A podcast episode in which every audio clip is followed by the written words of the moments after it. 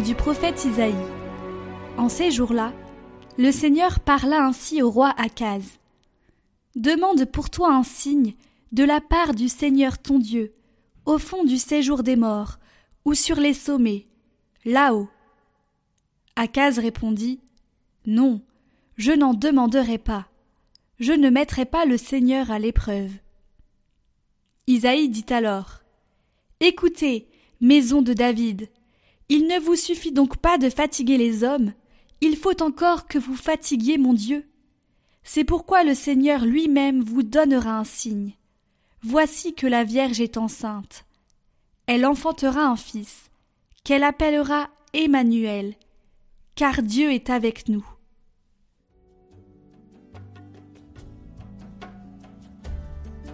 Me voici, Seigneur, je viens faire ta volonté. Tu ne voulais ni offrande, ni sacrifice, tu as ouvert mes oreilles. Tu ne demandais ni holocauste, ni victime. Alors j'ai dit, Voici, je viens. Dans le livre est écrit pour moi ce que tu veux que je fasse. Mon Dieu, voilà ce que j'aime. Ta loi me tient aux entrailles. J'annonce la justice dans la grande assemblée. Vois, je ne retiens pas mes lèvres. Seigneur, tu le sais. Je n'ai pas enfoui ta justice au fond de mon cœur. Je n'ai pas caché ta fidélité, ton salut. J'ai dit ton amour et ta vérité à la grande assemblée.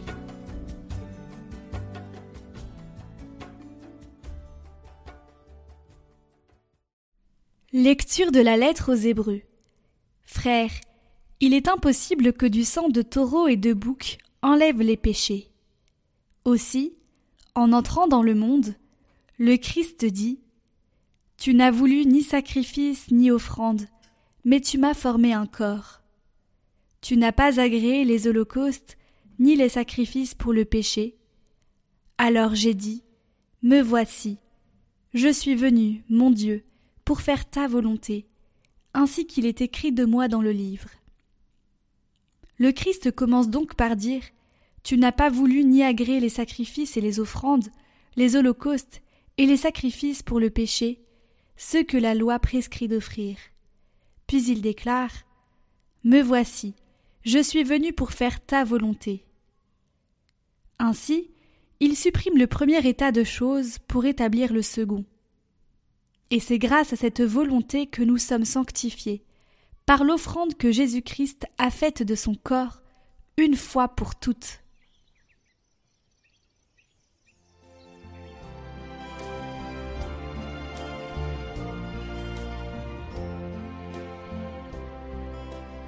Évangile de Jésus-Christ selon Saint Luc.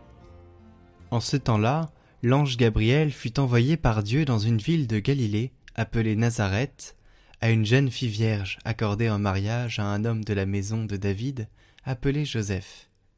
Et le nom de la jeune fille était Marie.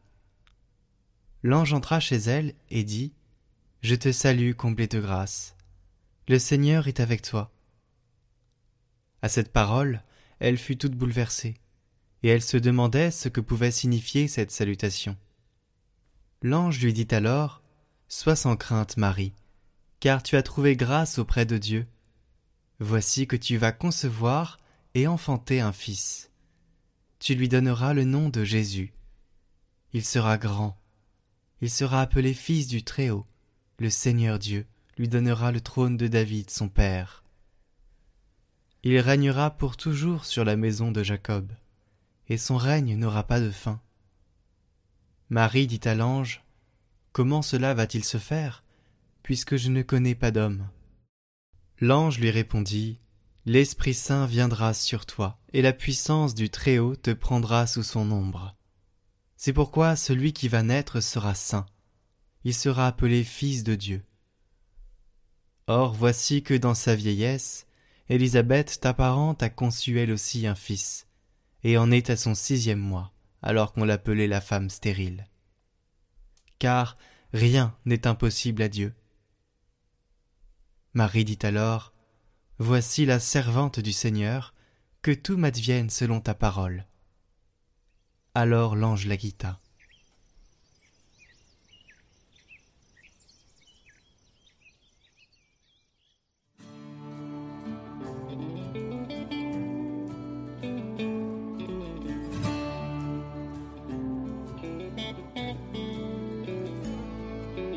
Réjouis-toi, comblé de grâce, le Seigneur est avec toi.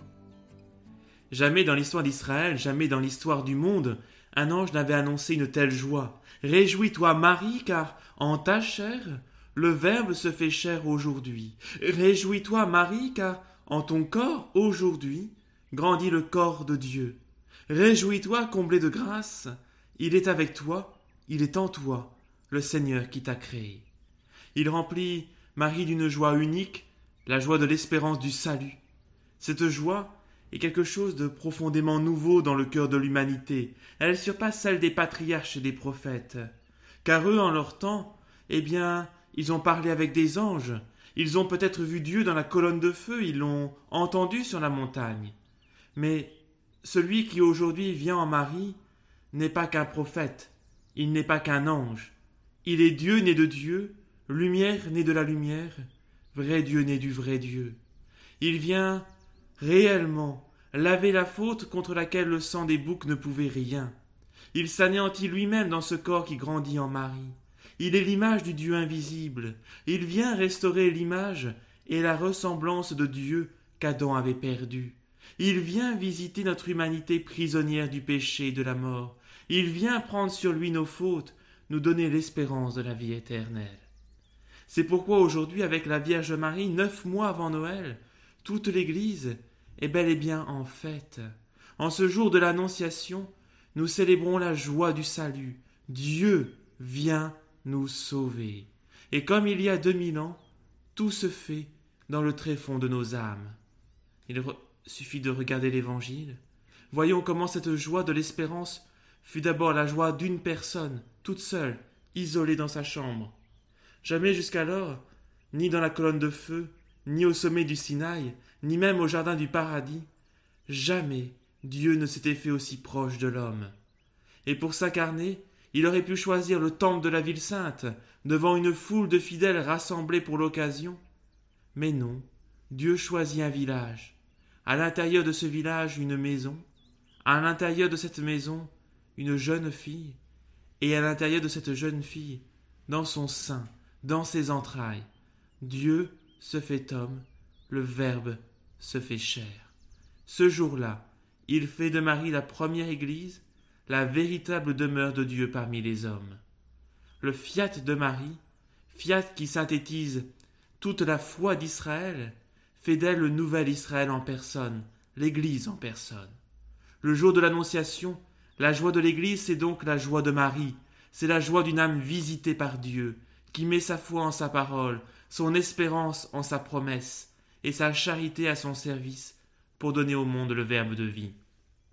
C'est pourquoi nous pouvons crier haut et fort Dieu n'abandonne pas son Église, Dieu ne nous abandonnera pas, car il nous a déjà tout donné en déposant dans le sein de Marie son Fils unique. Oui, chers amis, aujourd'hui encore, Dieu se fait proche de nous comme il s'est fait proche de Marie. Aujourd'hui, Dieu fait de chacun de nous sa demeure, comme il a rempli le cœur de Marie. La patience de Dieu à notre égard doit trouver en nous une réponse, celle du courage de revenir à lui. Quelle que soit notre vie, nos erreurs, notre péché, quelles que soient mes souffrances, mes handicaps, mes fragilités, malgré mon manque de foi peut-être, Dieu ne nous a pas abandonnés. Il nous aime jusqu'à donner son Fils.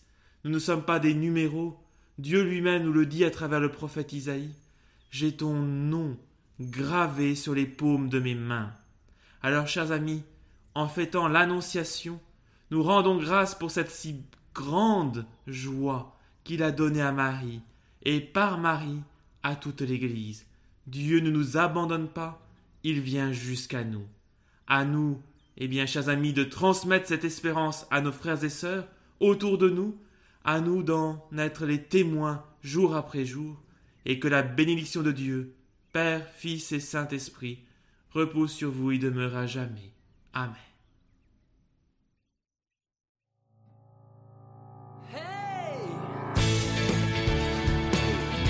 Votre émission priante chaque jour de carême.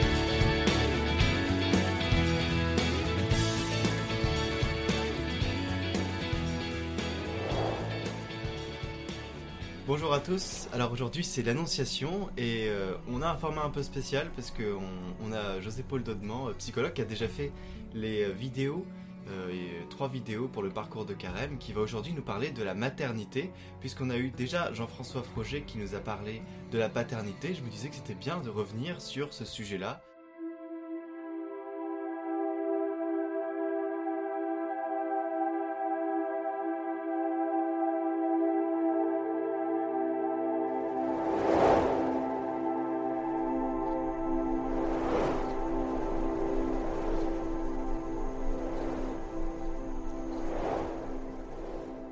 Et donc on va parler de la maternité de Marie, qu'on va mettre en lien avec la première mère qui est Ève. Et voilà, donc on va commencer.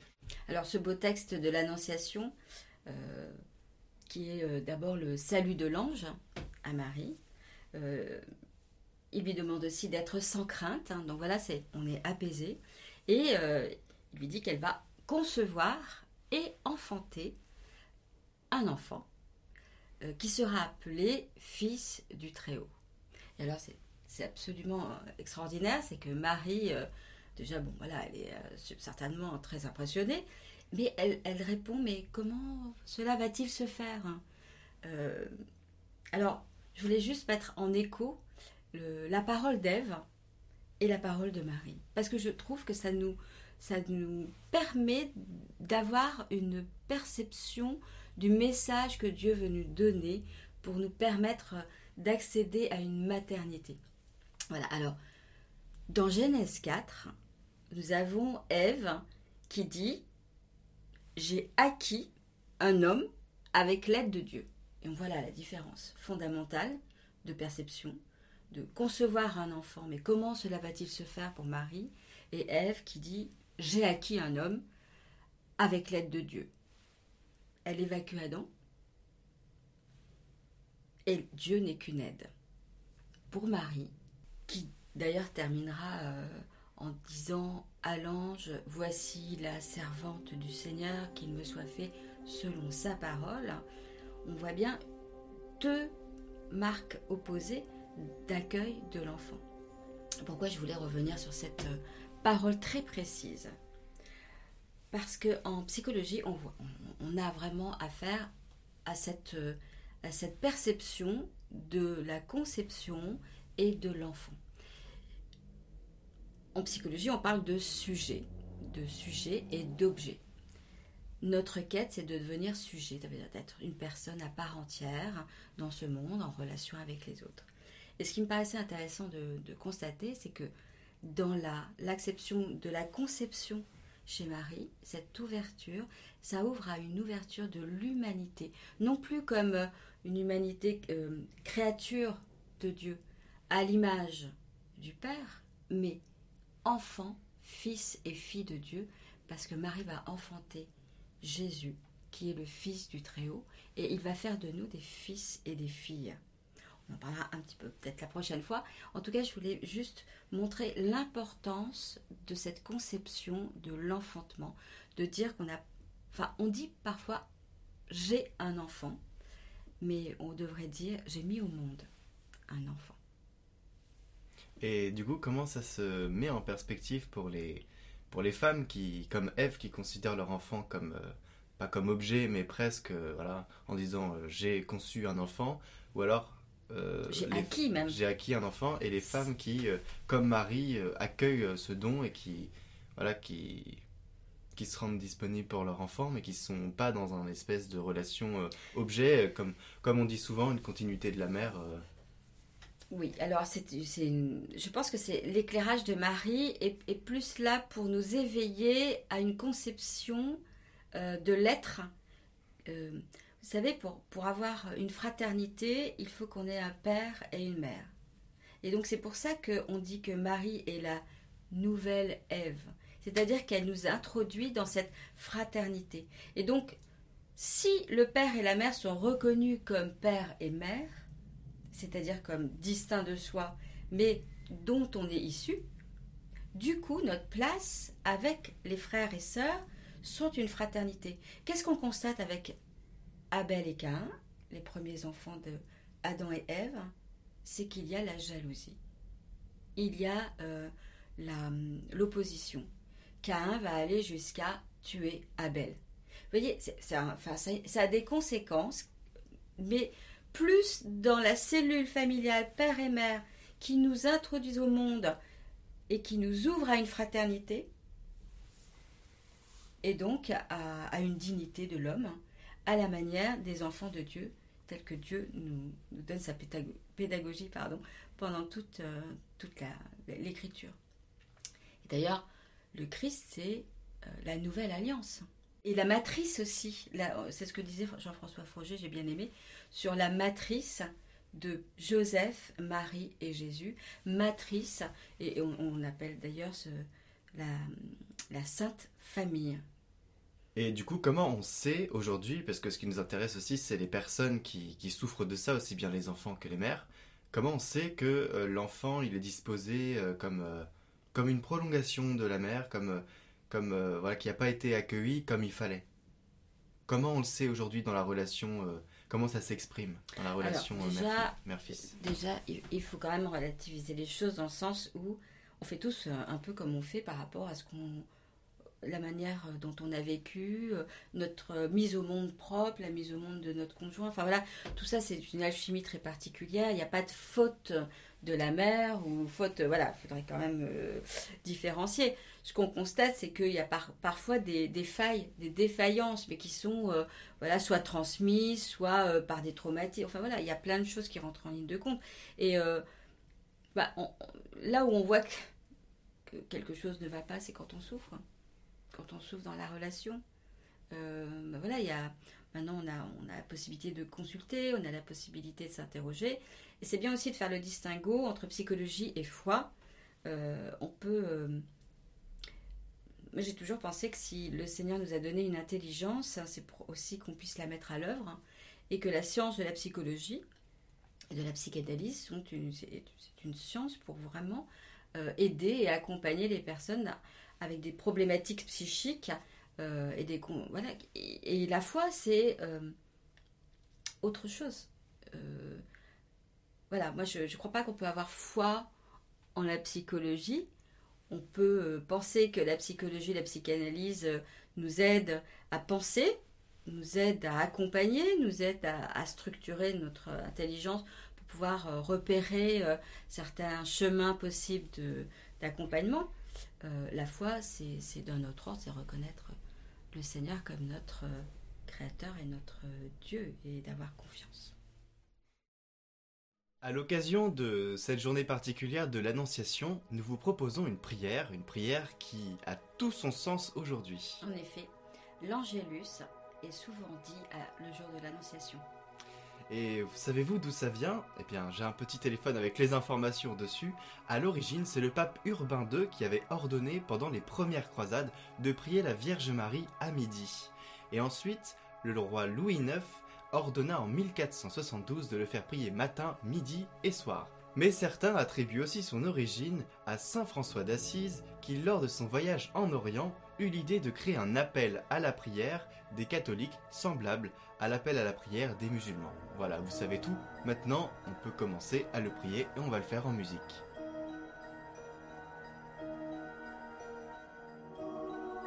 L'ange du Seigneur apporta l'annonce à Marie.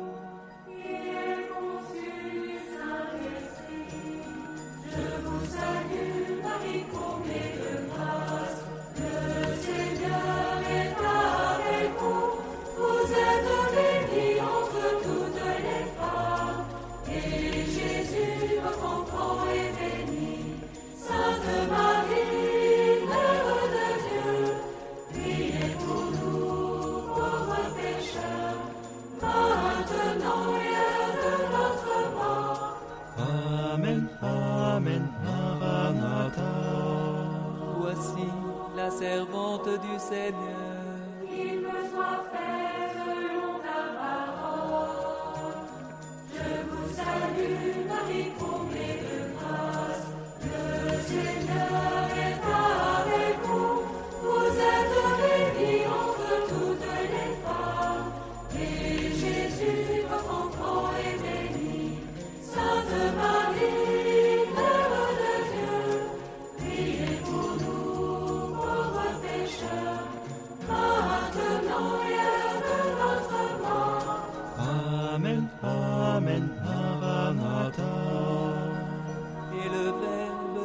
wishes.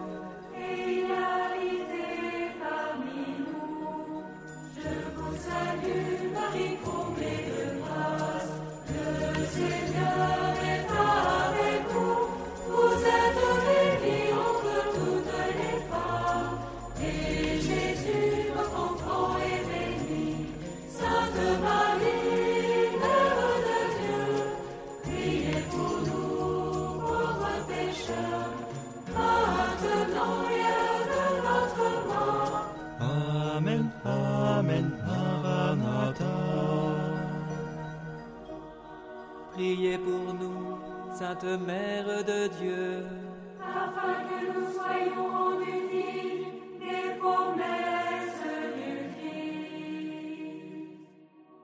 Prions. Que ta grâce, Seigneur notre Père, se répande en nos cœurs. Par le message de l'ange, tu nous as fait connaître l'incarnation de ton Fils bien-aimé. Conduis-nous par sa passion et par sa croix jusqu'à la gloire de la résurrection.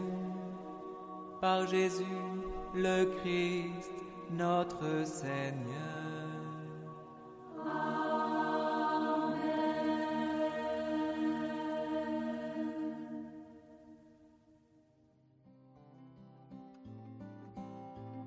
Et bien exceptionnellement pour l'engagement du jour, nous allons faire un engagement pour le lendemain et cet engagement ce serait de prier l'Angélus le matin, Le midi. le midi et le soir. Un peu Alors, comme une posologie, mais- mais un médicament méditatif qui nous ouvre à, à l'amour du Seigneur et à la bienveillance et tendresse de Marie.